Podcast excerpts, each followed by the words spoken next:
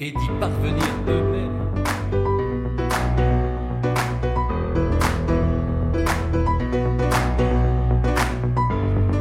Bonjour à toutes et tous, bienvenue dans l'Esprit public. Aujourd'hui, MeToo du cinéma, le procès d'une époque et l'Ukraine deux ans après, la paix à quel prix?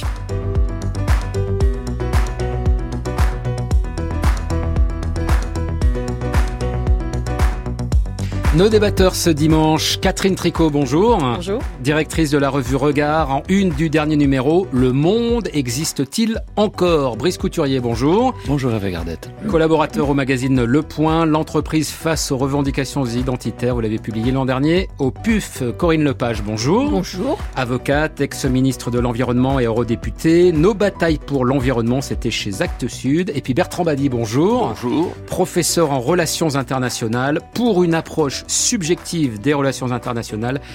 Vous l'avez publié l'an dernier chez Odile Jacob. Alors, dans la deuxième partie de l'émission, nous parlerons de l'Ukraine qui vient d'entrer dans sa troisième année de guerre avec la Russie. Un conflit qui aujourd'hui paraît sans issue, mais qui pourtant devra bien en trouver une. Mais à quel prix? Nous en débattrons. Mais tout de suite, direction l'Olympia. Nous sommes sur le devant de la scène, à l'aube d'un jour nouveau. Nous pouvons décider que des hommes accusés de viol ne puissent pas faire la pluie et le beau temps dans le cinéma, ça, ça donne le ton, comme on dit. Depuis quelque temps, la parole se délie. L'image de nos pères idéalisés s'écorche. Le pouvoir semble presque tanguer. Serait-il possible que nous puissions regarder la vérité en face, prendre nos responsabilités, être les acteurs, les actrices d'un univers qui se remet en question? Depuis quelque temps, je parle, je parle, mais je ne vous entends pas. Voilà, c'était vendredi soir à l'Olympia, la grande famille du cinéma réunie à l'occasion de la 49e cérémonie des Césars. Sur scène, Judith Godrèche interpelle tous ceux qui n'ont pas su la protéger de l'emprise et des violences subies lorsqu'elle n'était qu'une toute jeune comédienne. Alors Judith Godrèche a porté plainte pour viol contre les réalisateurs Benoît Jacot et Jacques Doyon, à la justice désormais de faire son œuvre, mais on est sidéré aujourd'hui de réaliser que ce dont elle parle, et dont parle aussi Isilde Lobesco ou Adèle Haenel, se déroulait quasiment sous nos yeux, à visage des sans que cela provoque de scandale. Alors, le fait est que le cinéma est un milieu à part, une forme d'aristocratie qui bénéficie en France, comme tout le milieu intellectuel, d'un prestige particulier et peut-être aussi d'une forme d'impunité, en tout cas jusqu'à ces dernières années. Le 7e art a aussi une responsabilité particulière en ceci qu'il véhicule les stéréotypes, comme celui de la jeune fille sexy qui séduit des hommes bien plus âgés qu'elle. Mais c'est aussi l'ensemble de la société qui est interpellé par ces révélations de violences sexuelles ces jeunes femmes, comment ce qui nous paraît insupportable aujourd'hui a pu être à ce point toléré à une époque pas si lointaine. Faut-il y voir le résultat de la révolution sexuelle post-mai 68 qui proclamait le droit de jouir sans entrave et comment faire pour que la prise de conscience actuelle ne se transforme pas en tribunal populaire au nom d'une certaine morale? Euh, Corinne Lepage, je voudrais démarrer avec vous en rappelant des propos alors ont été exhumés euh, euh, à la faveur des révélations de Judith Godrèche, qui sont signés Benoît Jacot dans une interview de 2011, qui a beaucoup circulé euh, dernièrement, qui était dans le cadre d'un documentaire d'ailleurs fait par Gérard Miller, qui lui aussi est accusé par de nombreuses femmes de, de violences sexuelles, et qui disait ceci, Benoît Jacot, à propos de sa relation avec Judith Godrèche lorsqu'elle avait 14-15 ans. Oui, c'était une transgression, ne serait-ce qu'au regard de la loi. Je n'avais pas le droit, mais ça, elle n'en avait rien à foutre. Et même, ça l'excitait beaucoup. Comment se fait-il que des propos qui sont pas très vieux, hein, c'est 12-13 ans, n'aient pas fait scandale à l'époque? Est-ce que ça traduit une forme d'aveuglement collectif? Bah, c'est, une prise de conscience qui est quand même assez récente. Moi, je me souviens de l'engueulade de Madame Bombardier. Euh, Denise Bombardier. De Denise Bombardier au micro de Pivot. Ouais, c'était apostrophe. Apostrophe à propos de Masneff. Elle l'a engueulé, mais alors comme il fallait, elle lui a dit des choses qu'on dirait maintenant, mais qu'on ne disait absolument pas à l'époque. Oui, parce qu'elle était bien seule. Hein, elle était toute seule. Enfin, il y a peut-être d'autres qui le pensaient, mais, en tout cas, elle était toute seule à avoir le courage de mm. le dire. Euh, donc cette prise de conscience là, elle est quand même extrêmement récente. Alors euh, oui, il y a eu cette espèce de de regard sur les, les enfants Euh, qui était, euh, mais euh, finalement, la pédophilie, c'est quelque chose qui n'existe pas parce que les enfants ont besoin d'exulter leur sexualité, tu parles. Et puis tout ce débat autour du consentement qui est implicite dans la phrase que vous venez de citer en disant ça la faisait, ça l'excitait, ce qui voulait dire que non seulement elle était d'accord, mais elle leur demandait. euh, c'est toute la, la problématique de, euh, du rapport de l'enfant ou du jeune à un adulte, voire à un adulte euh, bien mûr, hein, parce que dans certains cas, il y a 25-30 ans euh, de différence d'âge qui nous paraissent aujourd'hui euh, totalement insupportables. Mais ça renvoie aussi à toutes les questions d'inceste, et notamment, si vous prenez le rapport du Sénat de 2019, largement intrafamilial. 70 à 80% des cas d'inceste sont à l'intérieur des familles. Et regardez euh, le, le, scandale qu'a déchaîné le livre de, de, Camille Kouchner, qui a quand même euh, été une ouverture aussi euh, sur tout cela.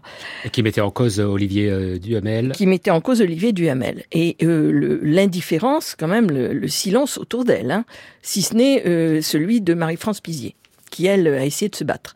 Mais les autres, euh, rien.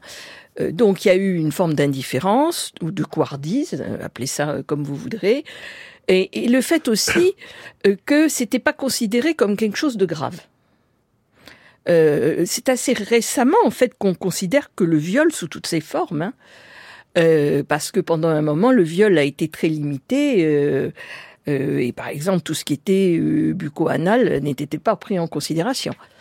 Donc le viol, c'était vraiment ce que vous pouvez imaginer, mais rien d'autre. C'est quand même quelque chose de, tout à fait récent. Alors, on ne peut pas. Moi, il y a deux choses que je voudrais dire en plus de ce que je viens de dire. La première, c'est que ce qui se passe au cinéma ne peut pas ne pas faire référence à ce qui s'est passé, ce qui se passe aux États-Unis. Et ce qui s'est passé avec l'affaire Epstein, qui est quand même quelque chose de sidérant, moi, j'ai lu un bouquin très intéressant euh, sur, ce, sur ce sujet qui s'appelle euh, Jeffrey Epstein et euh, la, la troisième contre-culture, euh, qui montre comment toute la, une grande partie de l'intelligentsia et de l'élite américaine a soutenu Epstein sous toutes ses formes. Euh, on n'a quand même pas ça chez nous, ou pas à ce point-là. Première observation. Deuxième observation, ça se passe à un moment où dans le monde, les femmes sont écrabouillées.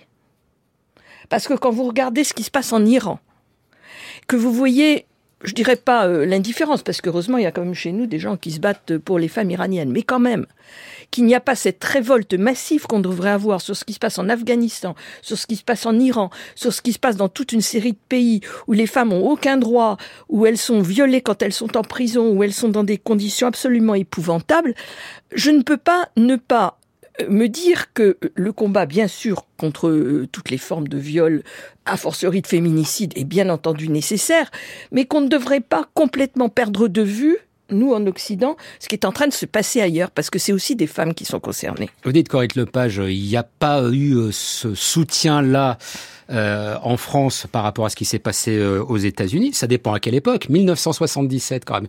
Une tribune signée par alors Jean-Paul Sartre. Oui, Je ne vais pas tous les citer. Hein, Roland Barthes, Gilles Deleuze, Jacques Lang, Louis Aragon, euh, André Glucksmann.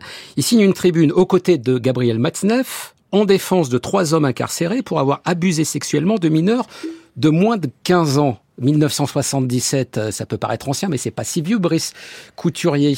Comment est-ce qu'on peut euh, expliquer que aujourd'hui ça paraisse intolérable, alors qu'à l'époque c'était, euh, euh, comment dire, on défendait une liberté, euh, peut-être de manière un peu aveuglée? Oui, il y a des mouvements de balancier euh, dans l'histoire et vous venez d'en évoquer un. Euh, depuis les années 60, surtout la fin des années 60, nous avons vécu dans l'illusion que toute transgression était une forme de libération et d'émancipation. Euh, c'était l'époque où les penseurs qui dominaient, c'était Wilhelm Reich, Marcuse et tous ces gens qui nous disaient, vous savez du fameux slogan de mai 68, plus je fais l'amour, plus je fais la révolution. Dans mon bouquin sur 1969, j'ai évoqué le, la création d'un ensemble de mouvements féministes aux États-Unis et en Grande-Bretagne, qui sont nés sur le constat du fait que les filles dans les mouvements militants gauchistes avaient perçu le fait qu'elles étaient devenues en réalité les harems des petits chefs. Et vraiment, une grande partie des mouvements féministes qui sont nés en 69 sont nés sur ce base de ce constat-là. Donc elles avaient compris que finalement la soi-disant émancipation, révolution sexuelle se faisait au détriment des femmes et non pas à leur profit, contrairement à ce qu'on avait cru à l'époque. Alors c'est vrai que on a réalisé à ce moment-là qu'il y avait un problème. Depuis, je pense qu'on assiste plutôt à une sorte de backlash par rapport à ces années 60, euh, un regain de puritanisme ambigu, puisque comme le remarquait la semaine cette semaine Michel Guérin dans Le Monde, je le cite, il est le produit d'une alliance de circonstances entre une jeunesse progressiste, disons woke, portée par la vogue MeToo, et une opinion très droitière, gourmande de voir tomber les figures de l'élite culturelle de gauche. Et je pense que c'est vraiment ça le fond du problème. D'une part, il y a eu effectivement des abus épouvantables, et puis il y a autre chose. Je vais vous citer cette fois-ci Orwell. Dans, dans son chapitre sur Dickens, qui est très connu, il écrit, Orwell George, tout le message de Dickens tient dans une constatation d'une colossale banalité. Si les gens se comportaient comme il faut, le monde serait ce qu'il doit être. Et c'est dans ce chapitre qu'il introduit la fameuse notion de common decency, la décence commune, le fait que les gens ordinaires, eux, ont une, une morale différente de l'élite. Or, vous savez bien que le septième art dans notre pays, le cinéma, est considéré un peu à égalité avec la littérature. Euh, dans la littérature, vous avez des transgressions. Depuis le romantisme, en réalité, la littérature vit sur l'idée des transgressions. Depuis Byron, depuis Melmoth, l'homme errant de Mathurin, euh, le, le, romantisme a placé l'idée de transgression, y compris de transgression sexuelle, comme un moteur de, de l'imaginaire. Or, le cinéma français, euh, en particulier, parce que les réalisateurs sont considérés comme des créateurs à égalité avec les poètes, plus ou moins, surtout quand on a affaire à des types de talents. Euh, il faut quand même pas cacher que là, on a euh, affaire à, à, des gens comme Doyon et surtout, euh, comment il s'appelle Benoît Jacot, Benoît Jacot euh, qui sont vraiment des, des, gens géniaux. Et je parle pas de Polanski qui est encore plus fort. Euh, on a affaire à des gens qui effectivement s'identifient à ce courant transgressif, mais qui ont eu le, le, tort de confondre le fantasme et la réalité. Regardez le fameux film avec Godrèche, La Désenchantée, qui met en scène précisément le rapport euh, euh, pervers et tordu qui existait à l'époque entre Godrèche et le réalisateur en question. Et là, il y a un problème, si vous voulez. Euh, d'une part, parce que le cinéma, c'est pas l'œuvre d'un homme unique, mais d'une équipe. C'est pour ça que c'est stupide de punir les films de Polanski sous prétexte qu'il a commis ce qu'il a commis quand il avait 30 ans. Même s'il y a quand même une hiérarchie, c'est-à-dire le réalisateur, le metteur en scène, oui. c'est le patron. Hein. D'accord, mais enfin, et, et, interdire les œuvres sous prétexte que l'homme a été euh, reconnu coupable de, de, de violences sexistes ou d'abus sexuels, je trouve ça stupide. Catherine Tricot. Oui, je, re, je, rebondirai sur ce que vous venez de dire, Brice, à propos de cette émergence des mouvements féministes qui est en fait postérieure à mai 68. Alors, vous avez dit 69 aux États-Unis et en France, c'est encore un peu plus tardif, c'est 71. Et ces mouvements féministes ont été marginaux. Et en effet, ils se sont, ils apparaissent euh, après ce mouvement euh, qui euh, voulait décloisonner décloiser, transgresser les interdits, et il y avait besoin. On était quand même dans une société qui était extrêmement coincée. Donc, il faut pas euh, jeter le bébé avec l'eau du bain. Non, il faut pas oublier l'histoire. Ce que je veux dire, on était dans un moment où la société, ses normes et ses codes ne correspondaient plus du tout euh, autant à la jeunesse de cette époque. Donc, il fallait faire péter les carcans. Mais c'est vrai que ça s'est fait sans les femmes, largement sans les femmes, avec les femmes dans les manifestations, dans les mouvements en tant qu'actives, mais leurs paroles, leurs pensées, leurs pratiques, leurs désirs n'étaient pas dans le paysage. Est-ce que Et... ça s'est fait aussi contre les femmes, non seulement sans les femmes, mais peut-être contre les femmes, cette Alors, émancipation je, je pense qu'il n'y avait pas la pensée qui permettait que ça se fasse avec elles. Je trouve, euh, dans tout ce qu'on a entendu ces 15 derniers jours, l'échange qu'il y a eu euh, sur un plateau de télévision entre Laura Adler et Judith Godrèche est extrêmement intéressant. Parce que personne ne peut penser alors, redites-nous quelle Alors, la, la voilà. nature de cet échange. C'était sur Donc, France 5. C'était sur France 5 un soir. Euh, Judith Godrèche euh, dit à Laura Adler Vous ne m'avez pas écouté et au contraire, vous m'avez remis dans ma boîte quand j'essayais de parler, quand j'avais 20 ans, que je voulais dire la souffrance qui était la mienne, ce que j'étais en train de subir, vous n'avez rien entendu. Et, et Laura Adler lui dit Oui, je, je reconnais, je m'excuse. Bon, Très bien. En, parlons de, elle, elle, reconnaît, elle s'excuse. Ce que je trouve intéressant dans cette histoire, c'est que Laure Adler est de cette génération euh, qui a été celle de l'émancipation post-68. Elle n'avait pas la pensée, elle n'avait pas la réflexion qui lui permettait d'entendre. C'est-à-dire qu'on n'entend que ce que l'on comprend. Or, elle n'entendait pas Judith Godrèche parce qu'elle ne comprenait pas ce que lui disait Judith Godrèche. Et qu'est-ce qui apparaît? Et c'est pour ça que je pense que vraiment ce, qui se passe, dire que c'est le MeToo du cinéma me paraît extrêmement réducteur, c'est qu'en fait on est en train de comprendre que euh, avec la sexualité se joue concrètement la domination, la mise au pas et le pouvoir sur les femmes. C'est-à-dire que là, on est en train de comprendre que le viol, les violences exercées à l'endroit des femmes est une des formes concrètes et ce n'est pas la seule, mais c'est une des formes concrètes de la domination et du patriarcat, et que donc c'est ça qu'elle commence à comprendre et qu'elle elle n'avait pas les mots pour le penser et pour le voir. Et aujourd'hui, évidemment, nous comprenons tous que ce qui se passe à travers notamment ces violences sexistes et sexuelles, ce sont euh, une des formes paroxystiques de ce qui nous environne, c'est-à-dire ce que vous venez de rappeler, euh, Corinne, tout à l'heure, c'est-à-dire un monde dans lequel les femmes peuvent être écrabouillées, alors c'est particulièrement fort dans les pays que vous avez rappelés, l'Afghanistan et l'Iran, mais c'est aussi vrai dans certains, dans, dans certains secteurs et à certains endroits de nos sociétés. Et ce patriarcat, ça va dans des secteurs comme le cinéma, comme la politique, comme la famille. C'est cette façon de dominer et de contrôler les femmes. Alors sans trahir un, secret, je crois qu'il y a autour de cette table aujourd'hui plusieurs euh, spécimen de ce qu'on peut appeler les 68 arts. Il n'y a pas longtemps, vous nous l'avez euh, dit que vous étiez dans les manifs euh, Brice Couturier. Puis alors, sans trahir un secret, Corinne Lepage et Bertrand Badi, avant le début de l'émission, se racontaient leurs souvenirs sur les bancs de, de Sciences Po en 1968. Automne 68. Automne 68, euh, Bertrand Badi. Qu'est-ce que vous pensez justement de cette prise de conscience et de, ce, de cette idée que ce qui pouvait être une souffrance ne pas, n'était pas considéré comme, comme, comme tel.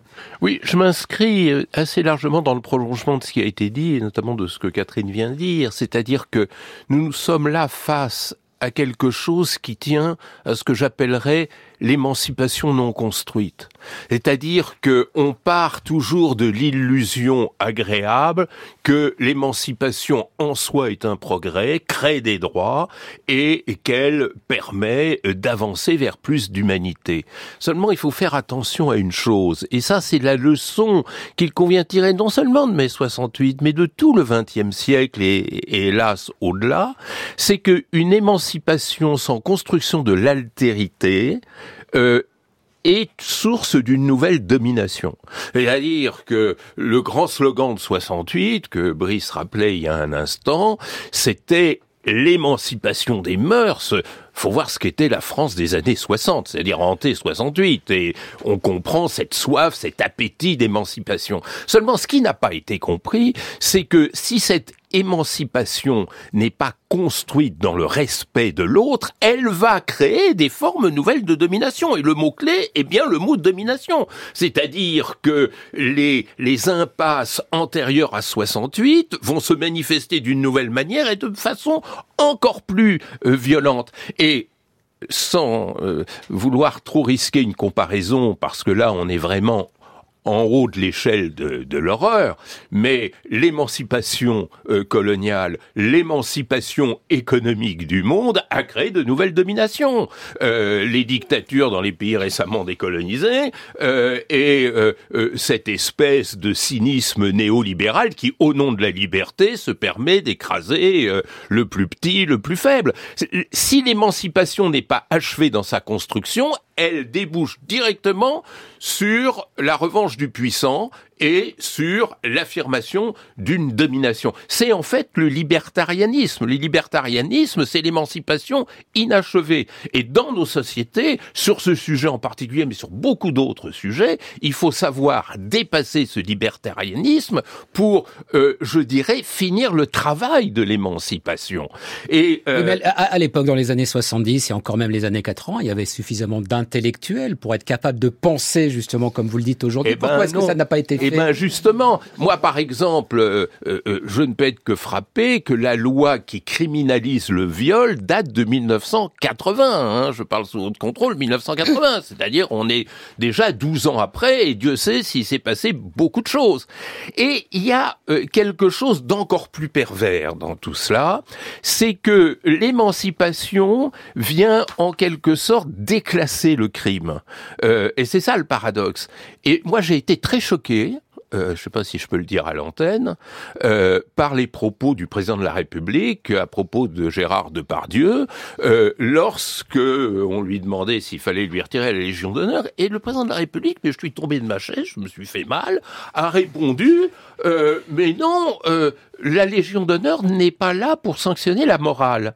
Comme si le viol, comme si le harcèlement sexuel, comme si la violence faite aux femmes ne relevait que de la morale. C'est-à-dire de la manière dont il faut bien se tenir à table, dire bonjour à la dame, euh, euh savoir prendre toutes les précautions euh, d'usage. non, justement, euh, et, et, ça prouve que notre société n'est pas encore totalement émancipée, ce ne sont pas des questions de moralité. La moralité, c'est un certain nombre de règles que la société se construit pour affirmer son identité. Mais là, on n'est pas dans le relativisme social, on est dans les droits de l'homme, on est dans le fondamental. Hein Alors, oui. oui. Non, j'ajouterais juste une petite chose, euh, euh, amicalement à Corinne. Euh, ne, ne nous précipitons pas pour euh exceptionnaliser l'Iran et l'Afghanistan, d'abord parce que c'est deux sociétés très très différentes dans leur rapport aux femmes, hein, très très très différentes. J'aimerais mieux être une femme iranienne qu'une femme afghane. Hein, et d'ailleurs, les femmes iraniennes ont une capacité de résistance qui est absolument sidérante. Hélas, les femmes afghanes n'ont même pas ça pour elles. Et je dirais que les violences faites aux femmes, euh, elles retrouvent à égalité euh, avec plus ou moins d'hypocrisie toutes les sociétés du monde. Alors, je, reviens, je, je reviens en France. divers quand même. Corinne Lepage, euh, Bertrand Badi a évoqué le, le cas de Pardieu. Euh, ce que je trouve assez intéressant dans, dans ce cas, c'est ce qui semble-t-il a le plus choqué, c'est alors ce fameux euh, reportage dans, dans d'enquête sur, sur France 2, et quand il s'en prend aussi à une jeune fille. C'est-à-dire qu'il y a un rapport aujourd'hui à la pédophilie. Alors l'affaire du trou est passée par là et c'est devenu absolument abominable.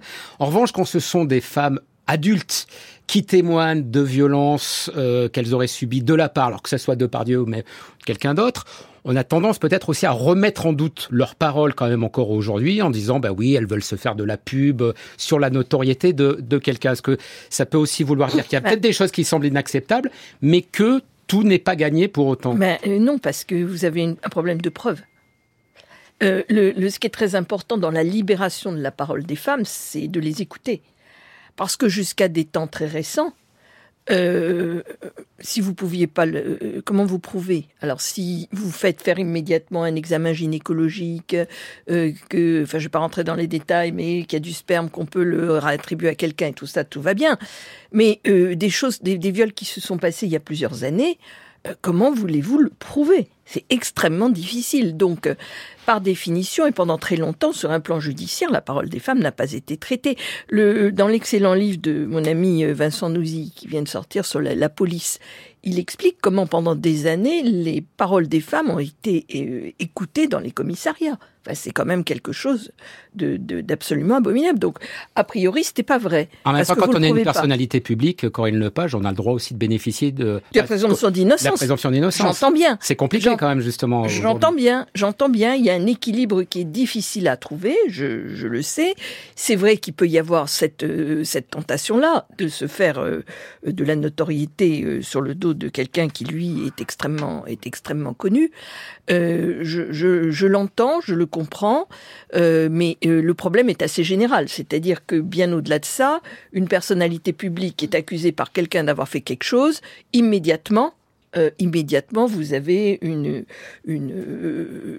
un système médiatique qui se met en place et qui part. Je vais juste rajouter, Bertrand qui a levé la main, un mot à ce qu'a dit euh, Catherine tout à l'heure. moi, j'étais au MLF en 69-70. On se posait pas ces questions-là. Ce qu'on voulait, c'était la liberté sur nos corps c'est-à-dire la contraception et le droit à l'avortement. C'était ça qui nous mobilisait. Parce que là, effectivement, on était dans un état d'infériorité considérable. Mais la question du rapport à l'homme et euh, de son, pouvoir sur nous, pour nous, à cette époque-là, mais euh, d'autres femmes pourraient témoigner de choses différentes, hein, mais enfin, dans mon, souvenir, c'était vraiment la liberté de disposer de nos corps. Alors ensuite, euh, c'est beaucoup plus tard qu'on s'est posé les questions, même si la question du patriarcat, elle se posait déjà à cette époque-là. Mais on ne la mettait pas en perspective, je pense, avec euh, euh, cette préoccupation qui était première. Est-ce qu'on a gagné en lucidité aujourd'hui par rapport à ces choses, enfin à ces actes-là, Brice Couturier?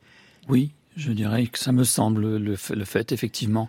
Euh, si vous voulez, le, fait qu'il y avait des milieux qui échappaient, qu'il y avait une forme d'impunité. Là où je suis pas du tout d'accord avec Bertrand Badi, c'est quand il dit qu'il s'agit d'émancipation. Pour moi, il s'agissait pas d'émancipation, il s'agissait d'une transgression, enfin d'une idéologie de la transgression qui était censée déboucher forcément sur des formes d'émancipation. Et d'ailleurs, ça pourrait être aussi le cas de la lutte anticoloniale, d'ailleurs, entre parenthèses.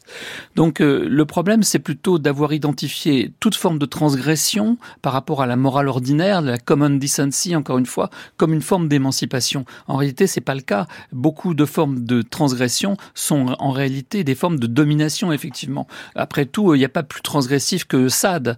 Euh, le moins qu'on puisse dire, c'est que c'est pas un progrès pour l'émancipation. Mais souvenez-vous qu'il y a eu une époque euh, où toute l'avant-garde littéraire, euh, Solaire, etc., nous prônait Sade comme une espèce de modèle extraordinaire, une espèce d'idéal que l'avant-garde était autorisée à prôner et que les larges masses étaient invitées à suivre.